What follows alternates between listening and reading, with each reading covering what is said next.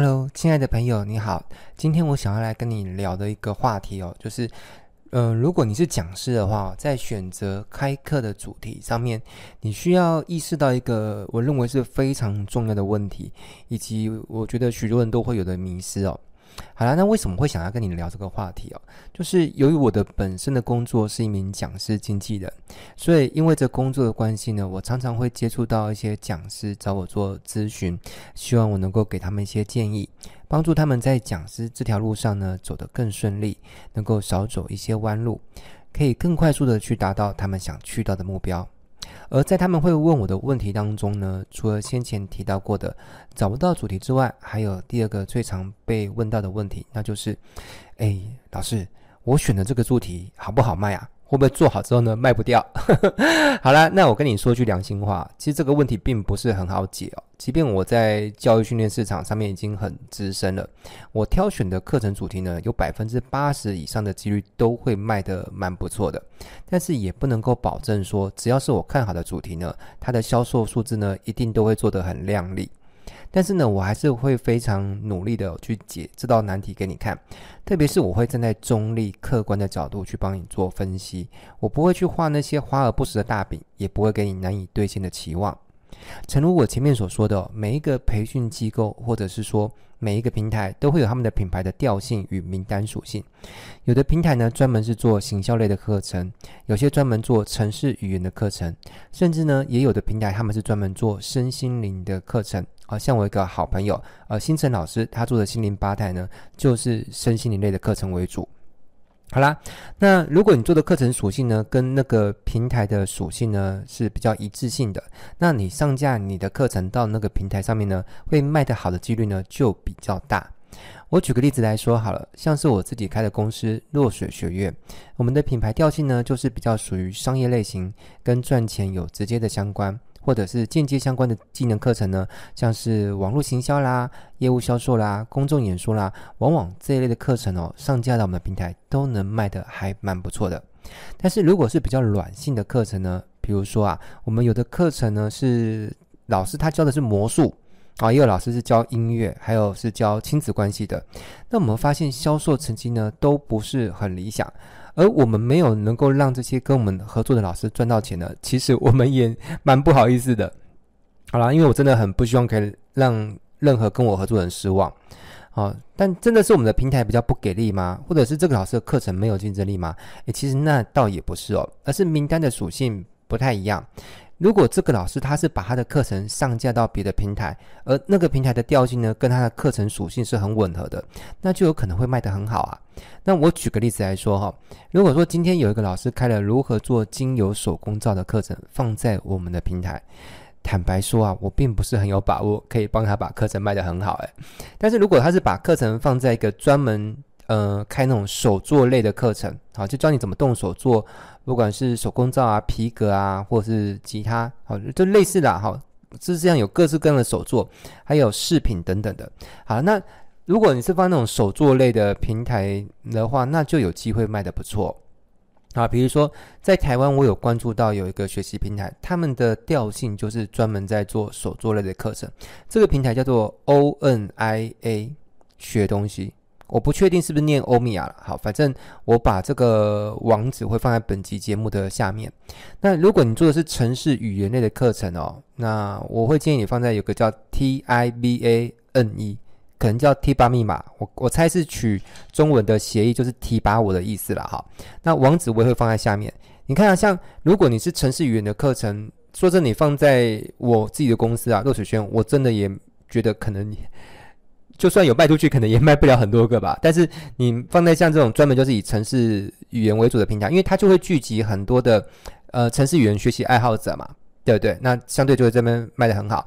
那当然，如果是商业赚钱类的课程，嗯，放在那边跟放在落水轩这边的话，诶，说不定啊，说不定有可能我们卖得比它更好。所以这是品牌调性的一个问题。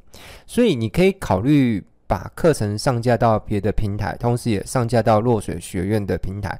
反正对你来说，多一个平台就是多一个机会嘛。如果你不是特别介意说，诶，一定要招到很多的学生，有招到就当然是多赚到的。然后我举个例子哦，就是最保守的情况，如果你把你的课程放在我的平台，一年就算只帮你招来了三个学生好了，啊，这三个也是多赚的啊。特别是它是影片类型的话，其实它也不费你额外的授课时间嘛，就是有点像被动收的概念。其实我是觉得，如果你并没有把所有嗯卖出课程的希望都寄托在我们身上的话，这样我们压力也就不会那么大。那我就会觉得，那就多多益善吧。那就很欢迎呃各位各位老师们把你们课程都上架到我们落水学院哦。啊，反正我们基本上也没有绑定说你上架到我们这边之后就不能上架到别的平台。好了，那如果你的课程实在找不到特别 match 你的，其实还有一个方法，就是其实有一种课程平台，它是属于叫大型综合的课程平台，就他们的会员量很大，可能已经来到嗯，可能三十万啊，甚至更多。比如说像 Udemy。嗯，他们的会员量就很多，几乎啦，我听说好像有两千万的样子，那几乎已经是个台湾人口数量了。好啦，那其实，在这种大型综合平台，就是就是各种主题都有，而且因为它的基数够大，所以都有可能卖得掉。好，我自己也有上架我的个人在那边上过，然后也卖出了，好像，嗯。不知道有没有一百个，好像有一两百个吧，印象中大概是这样。好，那还有好学校，那但好学校他们的游戏规则是有绑约哦，一门课程你上架到那边之后，呃，该主题你就不能上架到别的平台。好，那细节你再自己去慢慢研究了。好，那当然他们规则有时候说不定也会改写。那这些平台各自有各自的规范与优缺点，这边我就不一一的去阐述了。哈，就是你你有兴趣你就去研究。那除了刚刚说的这个解法之外呢，也还有一个解法，就是如果你真的希望你的课程能够上架到落水学的平台上，而且你能够卖得还不错的话，好，就是不想要就这种啊，就是一年加减卖个两三个，你希望可以卖更多一点。那我觉得还有一个方法，就是你想办法把你的课程呢。嗯，做一些调整跟变化，跟赚钱扯上关系就好。比如说，我们有一个合作的老师，他叫诗诗老师哦，他教的是穿搭的技巧。那如果他的课程呢，只是诉求如何在穿衣服这个概念上，就是教你如何穿得更好看、更时尚、更美、更帅，那这样的课程就会比较偏软性课呢。课程哦，那在我们的平台就没有办法卖得很好。但是后来我跟他讨论之后，我就是建议他可以把课程定位在就是职场穿搭的技术，就是教你怎么样穿可以穿得更专业、更有形象感。那借由正确的穿搭技巧，如果你是上班族，可以更容易面试成功，找到好工作。那等到你去上班之后呢，也比较容易赢得好人缘与主管的肯定。但对于从事业务工作的小伙伴们来说呢，穿着得体也能够帮助你更容易在客户的心目中建建立信赖感，并且成功的拿下订单，创造好的业绩与丰厚的收入哦。所以你看呐、一个技能能不能够成为就是跟赚钱有关系哦？其实就看你怎么去动动脑筋，发挥创意，对不对？毕竟谈钱虽然很俗气，但是也很实际啊。特别是在这个通货膨胀的年代哦，很多人的薪水的涨幅真的是跟不上那个物价指数的飙升，有没有？所以能够多学一些赚钱的一技之长呢，是很多人共同的愿望。而有市场需求的课程，自然就比较好卖喽。当然，也许还是有的人会担心一个问题，就是。哎，万一所有的平台我都上架了，结果怎么样？依然还是卖得不好，怎么办？哎，说真的，这也其实也不是不可能啊。但是就算发生了这个情况哈，我请你也千万别灰心哦。先把那个绳子跟炭哦收好，先不要急着上吊跟烧炭。现在还不是派他们上场的 moment 哦，不要轻易放弃治疗啦哈。因为威廉导师正要把那个解法跟你说。那这帖这帖药方是什么？就是干脆别依赖平台了，自己搞吧。哎，我跟跟你讲一个真心不骗的一个概念。你看，如果你的你的课程属性在各个平台呢，可能都找不到那么适合你的类别，或者是受众那么小。呃，往坏处想，就是这个课程可能真的很冷门；往好处想，就是说代表你的竞争对手很少，都没什么人做，对不对？因为很多人做的领域啊，像什么业务销售、网络行销，那一定就是很多平台都会给他一个大类。可能也会有专属属性的那种入口平台去做，那你看你的东西居然可以特别到都没有人做，那万一他真的是有需求呢？诶，这不是不可能哦，只是可能没有人敢做哦。举例来说啦，哦，像听说。有个地方，好，这个地名我就不说出来。他们有在开专门教人家如何成为成功的小三的课程。啊，像这种东西，你说在我的平台，他们有没有这个类别？不要说有这个类别啊，你敢开出这个课，我都不敢让你上架，对不对？好，因为感觉政治很不正确，好，三观不正。但是你说这个课程有没有市场需求？我跟你讲，不但有，而且市场很巨大，对不对？所以有时候在平台上面找不到可以匹配的类别啊，或者是平甚至平台就干脆就不让你上。好，就像我刚说的，以刚刚那个那个标题来说，我的平台真的不敢让你上。但是，呃，但我也不是鼓励去开了，我只是开个玩笑，你你听听当笑话就好。好，那我要说的是，这个不代表没有需求，好不好？对不对？那如果你做到一个明明有需求，但是却没人在开课程，哇，你你你有可能就赚翻，对不对？啊，所以像这种课程呢，说不定就是不是大好就是大坏，好，所以也不要太难过啊，不要太负面思考。我我举个例子啊，就像我当初开一门课叫做微信行销，好，教人怎么透过微信把东西卖出去，其实。当时我并没有依附在哪个平台上，其实应该是说我根本连平台的概念都没有。当初真的是小嫩嫩哦，所以我当时就是自己办课程，然后搞定所有的大小事。好，虽然说一开始是办实体课，然后后来我再把那个课程录影下来变成线上课，这样其实真的有比较累，没错啦。但是最终也还是让我杀出了一条血路。那也因为有当时的沉淀跟积累，所以我开办了后来的落雪学院嘛。所以如果你确信你要做的主题真的有市场，好，只是市场可能还没有意识到这件事情啊，你只是需要一点时间去找到对的族群，或者是你需要去呃教育你的听众，让他们意识到这个事情的重要性以及付费学习的一个价值。那而且你决定说好啦，就算没有人听我，我自己也要怎么样？我自己要单干，我要自己搞啊。那我还是可以给你几个很实用的建议哦。首先，第一个我建议你要做的就是，请你去收集对你这个学习主题感兴趣的名单。相信我，在这个世界上真的有很多稀奇古怪的主题哦，有人愿意花钱去学。比如说，有一个人哦，他之前甚至做过一个多么搞怪的事情，你知道？他是教人怎么用马铃薯去做一个空气炮，然后把它录制成那个教学光碟。好，这是外国人做的，结果居然卖得还不错。你会觉得这这太扯了吧？什么叫做用马铃薯做成空气炮这么鬼扯的主题，还会有人付费学习？真的是有，但是嗯，但是你要意识到，你要做的是英语市场。那英语全世界有几十亿嘛？如果把你的主题用成是繁体中文的学习市场，因为繁体中文在全世界的使用人数真的不多，所以在一个很稀小的比率，再乘一个很少的人口乘出来的。那个数量就会非常少，可是你用一个很小的比例去乘上一个很巨大的人口，那我觉得搞不好乘出来还是会有一定的数量，而且这个数量足够养活你，甚至是让你的家庭过上还不错的生活。我再随便举个例子哦。如果今天有人教一门课是教人如何养虫子，但我本身对于养虫我是没什么兴趣啊，我只是刚好灵机一动想到这个 idea。如果你是做繁体中文的课程教，因为其实繁体中文全世界就是保育类文化，你知道，只剩台湾人跟极少数人有在用繁体中文。好，而且就算是香港有在用繁体中文，他们的繁体中文跟我们的用法还稍微有点不一样。好了，那如果你是锁定台湾市场，说不定你真的有可能会饿死，你知道吗？但是如果你是做成英语系课程，那全世界有。即便是一个特殊的偏好，搞不好真的有人想要花钱学习，哎，真的有机会哦。然后，但是你说，可是我英文不好，其实英文不好不是不能克服啊。好，如果你自己有资金的话，那你就是请人做翻译嘛，上字幕就可以变成呃卖给外国人啦。好，对不对？那在他说，可是我不认识外国人，其实你不用担心哦。像 Udemy 上面原本就有一堆的外国人，你只要上架到那个平台，然后你有上英语字幕，那其实就可以卖给外国人。好，这样的事情其实我有操作过。那唯一的问题就是。你需要投一笔钱，请人去做翻译跟上字幕啦。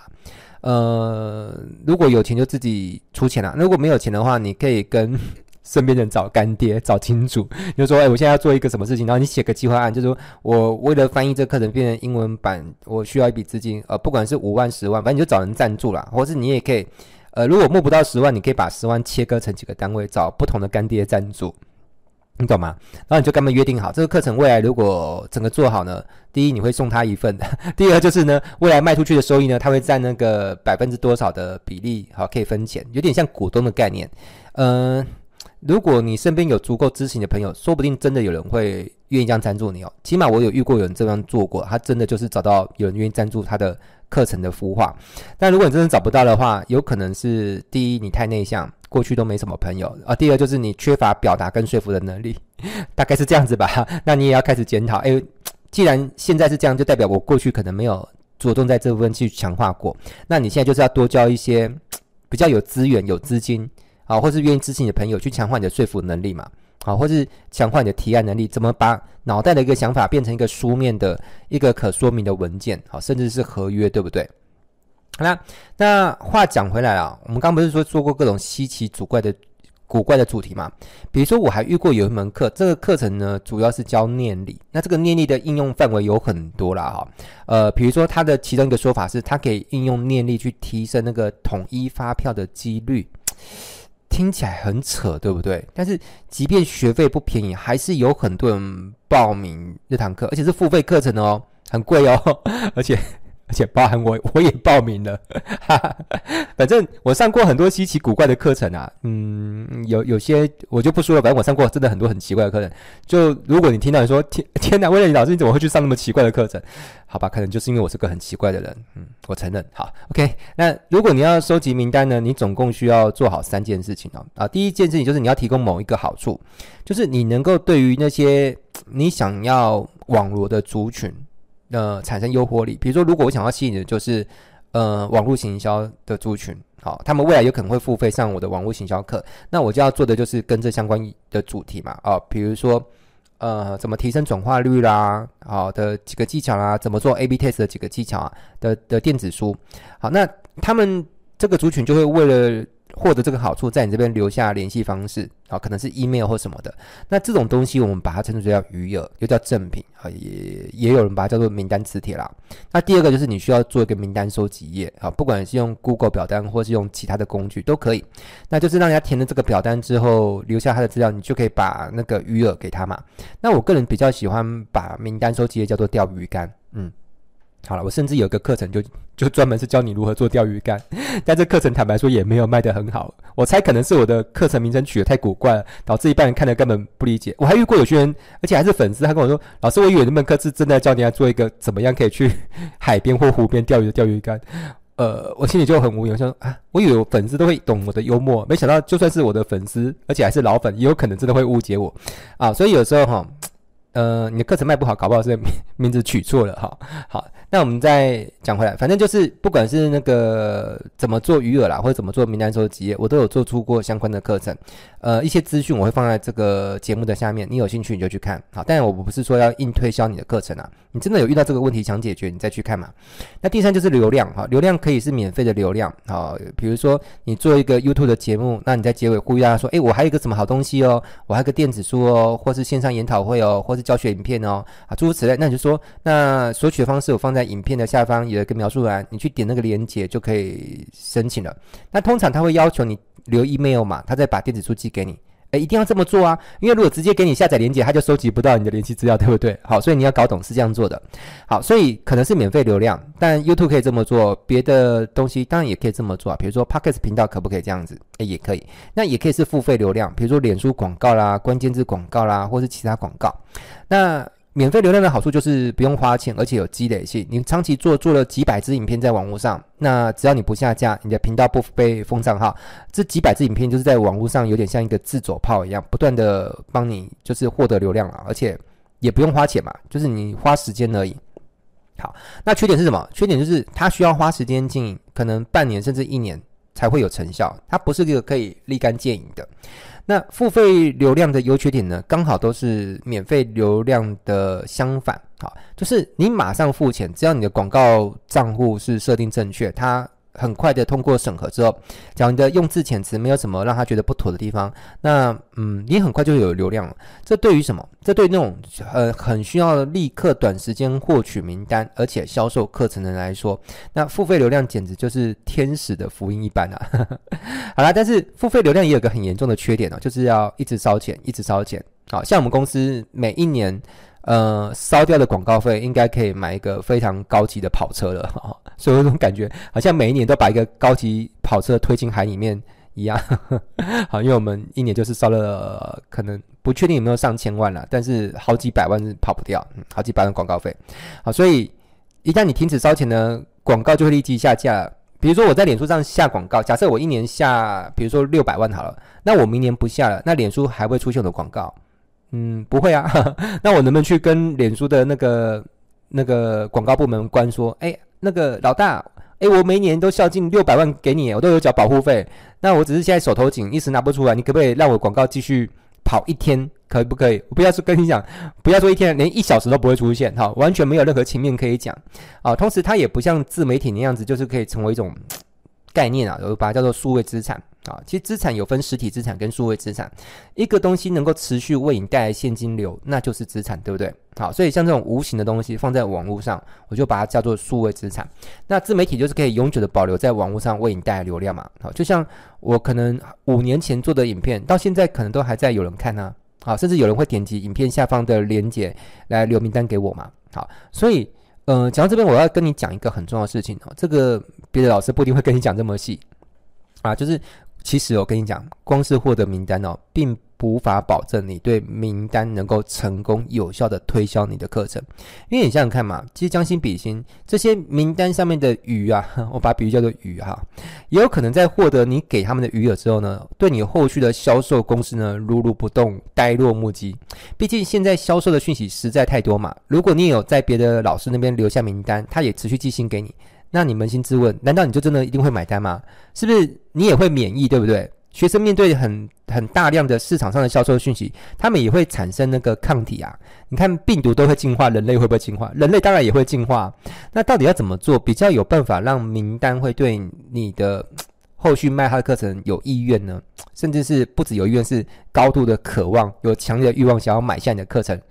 呃，坦白说，这已经是属于叫高级技能哦。就是类似像那个海贼王，我不知道你有没有在看。我本身是海贼王的重度的那个粉丝啊。那里面有这种攻击，叫做霸王色缠绕攻击。我其实我感觉就有点像是那样的，就是这种高高阶的一个技能就对了。所以这已经没有办法在这个章节里面三言两语就把你教会。但是。嗯，如果你真的很想学的话，就是我有一个课程叫做《超级讲师育成计划》。那在我们落水学院是有这堂课，你可以上网搜寻一下。那你真的想学的话，就是欢迎你，就是来参与我们这个课程哈。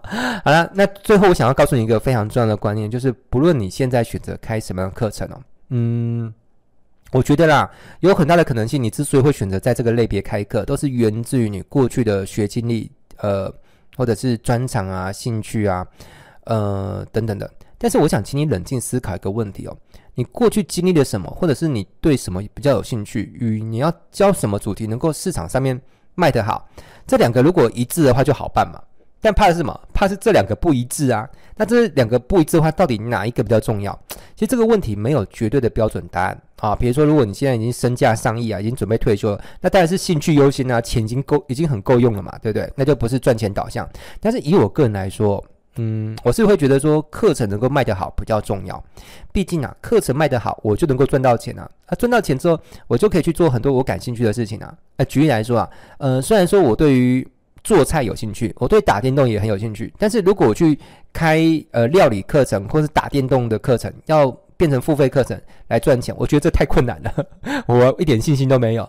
但是如果叫我去开一门别的课，可能兴趣并没有到很浓烈，哦，起码不讨厌就是了。呃，举例来说啦，如果我开一门教人家如何用 AI 技术提升工作效率，创造斜杠收入，了解吗？那。你觉得如果是我去开这样课程，你觉得课程会不会很好卖？我可以很有自信的跟你说，这绝对好卖，而且并不光只是因为我是威廉老师。其实我觉得任何人，哪怕他过去并不是真正的专长的背景在这一块，只要他有研究足够的透彻，那有提出一些他即将教的这个课程的内容主题是够吸引人的，即便你对这领域才刚研究三个月。你也可以开来开始来卖，为什么？因为这个领域太新了，没有多少人是资深的专家。你看，当我录制这段内容的时候，其实 ChatGPT 才刚问世没有几个月。那因为乱世出英雄嘛，就是大家都是新手，所以你只要比其他更无知的人呢稍微知道一些些，你就已经是专家了。好，那你看哦，如果我啦，或者是说你，好，我我们一起呃都找这个主题去开课，那我们把这个课程卖得很不错，带来了丰厚的收入的时候。以我来说，我是可以拿我赚到的钱去买食材，去采购料理器具，然后用我赚的钱去享受美食啊，打电动或追剧，对不对？就可以享受我的兴趣人生啊！啊，所以真的不要太执着，说一定就是要把你的兴趣或专长，或是过历的过去的学历或经历拿来当做你现在开课的主题，不一定要绑在一起啦。但是讲到这边，我觉得一定又会有一些听众会抗议啊，就是说。哎，温老师，可是我就是不懂 AI 啊，我就是只懂这个啊。我过去五年、八年都是在研究这个哦。所谓的这个，就是你现在想到的开课主题啊。哎呀，老兄，呃，不是你，你有可能会说，哎，我不是老兄，我是女的啊啊，大姐啊啊，或者小姐姐，我我跟你坦诚说一件事情好不好？就是这件事不管你接受也好，不接受也罢，反正这件事情就是个呃铁铮铮的事实，事实就是摆那边。只是有些人早一点认清这个事实，有些人是晚一点认清这个事实。这个事实就是在这个 AI 崛起的年代哦，很多人他过去赖以为生的工作技能，在未来都有可能被淘汰掉。就好像我们现在听到的很多的职业，像是 YouTuber 啦、播客啦，这些职业在二十年前根本就还不存在嘛。像我爸是已经过世了啊，但是如果我爸还在世，我跟我爸说：“哎，爸，你知道吗？现在 有一种职业，就是你拿起手机用个脚架，然后对这个对这个手机哈拍个影片，然后上传到网络上就可以赚钱，而且这个钱还不少，相当于是个一个正职工作。我想。”我我爸听了应该也会很讶异吧，即便他是一个非常 open minded，他觉得说啊，这么神奇，怎怎么有可能？就是拿手机自拍影片放在网上会有人看，而且还有钱哦，而且还不打零工钱。你知道这个收入可以来到年收入上千万，你相信吗？对不对？你说，所以现在有很多很赚钱的职业，以前根本不存在，在我们前选科系根本没有这种科系，对不对？那什么叫网红系？什么叫 YouTuber 系？就是没有这种科系可以选，对不对？所以。你看，我们从现在对照过去，就可以从现在对照未来。所以从现在到未来，我们每一个人其实需要学的最重要的能力，是不是是什么？你知道？就是如何快速学会一个新技能的能力。是的，你不需要把任何你要开课的主题一定要学到很精通，甚至你也不要以为就是要学到最顶尖，你才能够出来开课。实际上有有些领域，他真正最顶尖的人，他不一定出来开课，你知道？就像我有认识一些网络行销的一个。大内高手，至高高手，他超厉害，但是你叫他出来开网络行销课，他就打死不愿意。好，对不对？好，所以呃，但也感谢他不愿意啊，这样这样给了其他人机会嘛，包含包含给了我机会。好了，所以你只需要一个新事物冒出来的时候呢，在短短三个月到半年之内呢，你能够学到比市场上百分之九十的人都厉害，你就有资格出来开班授课啊！而且不要把就是把市场上百分之九十的人。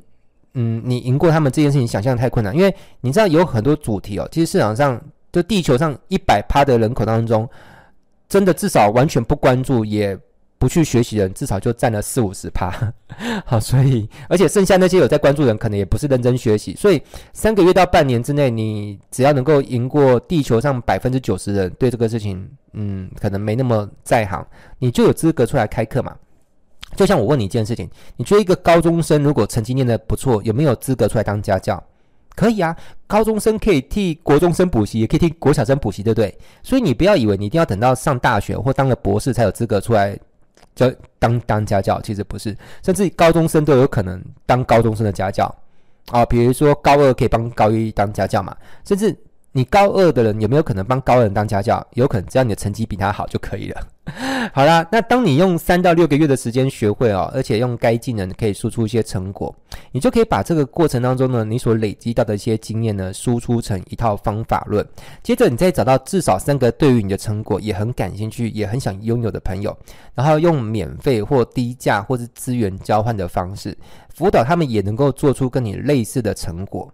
啊，比如说你过去单身，好，你单身了二三十年，呵呵，然后后来你你找到一个方法，你去研究怎么呃脱离单身。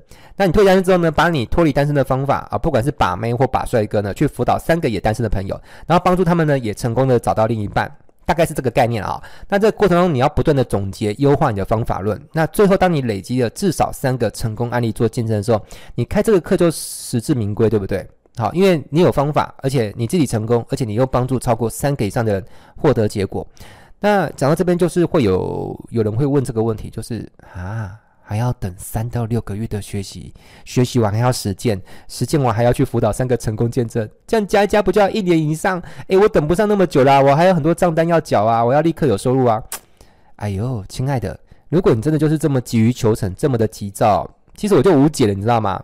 好，特别是当你过去没有积累出特别适合立刻变现的技能的时候，你现在对于赚钱的苍白无力，就是在为过去的你可能当时蹉跎，嗯，就是怎么样浪费了光阴，或是你过去做一些选择，但这些选择呢，并不是那么的 OK，才会导致你现在身上没有累积什么赚钱技能，对不对？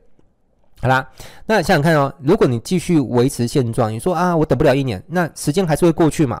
这未来一年总是会到的。那未来未来一年之后的你自己，你觉得到时候你会变得怎么样？你的人生会变得更好吗？如果你什么都不做，什么都不改变，什么也不学习，也不去积累方法论，其实未来一年之后，你还是不会变得更好，对不对？那既然如此，你与其去忍受一年之后还在原地踏步的你自己，你为什么不要老老实实的从现在开始努力改变，对不对？去学、去实践、去总结、去辅导别人，起码在这个努力的过程当中，你还有一个值得期待的未来等待着你兑现嘛？其实我觉得努力不可怕，可怕是你在努力过程当中，你你看不见一个值得你期望的未来。我觉得那样的努力才是最可怕。我觉得一边努力过程当中，即便再辛苦，如果你能够看得到或是想象得出来一个美好的远景，你收入更高了，变变得更聪明、更有能力，然后。更有办法给自己与家人带来一个优质的生活，我觉得辛苦都是值得被忍耐的。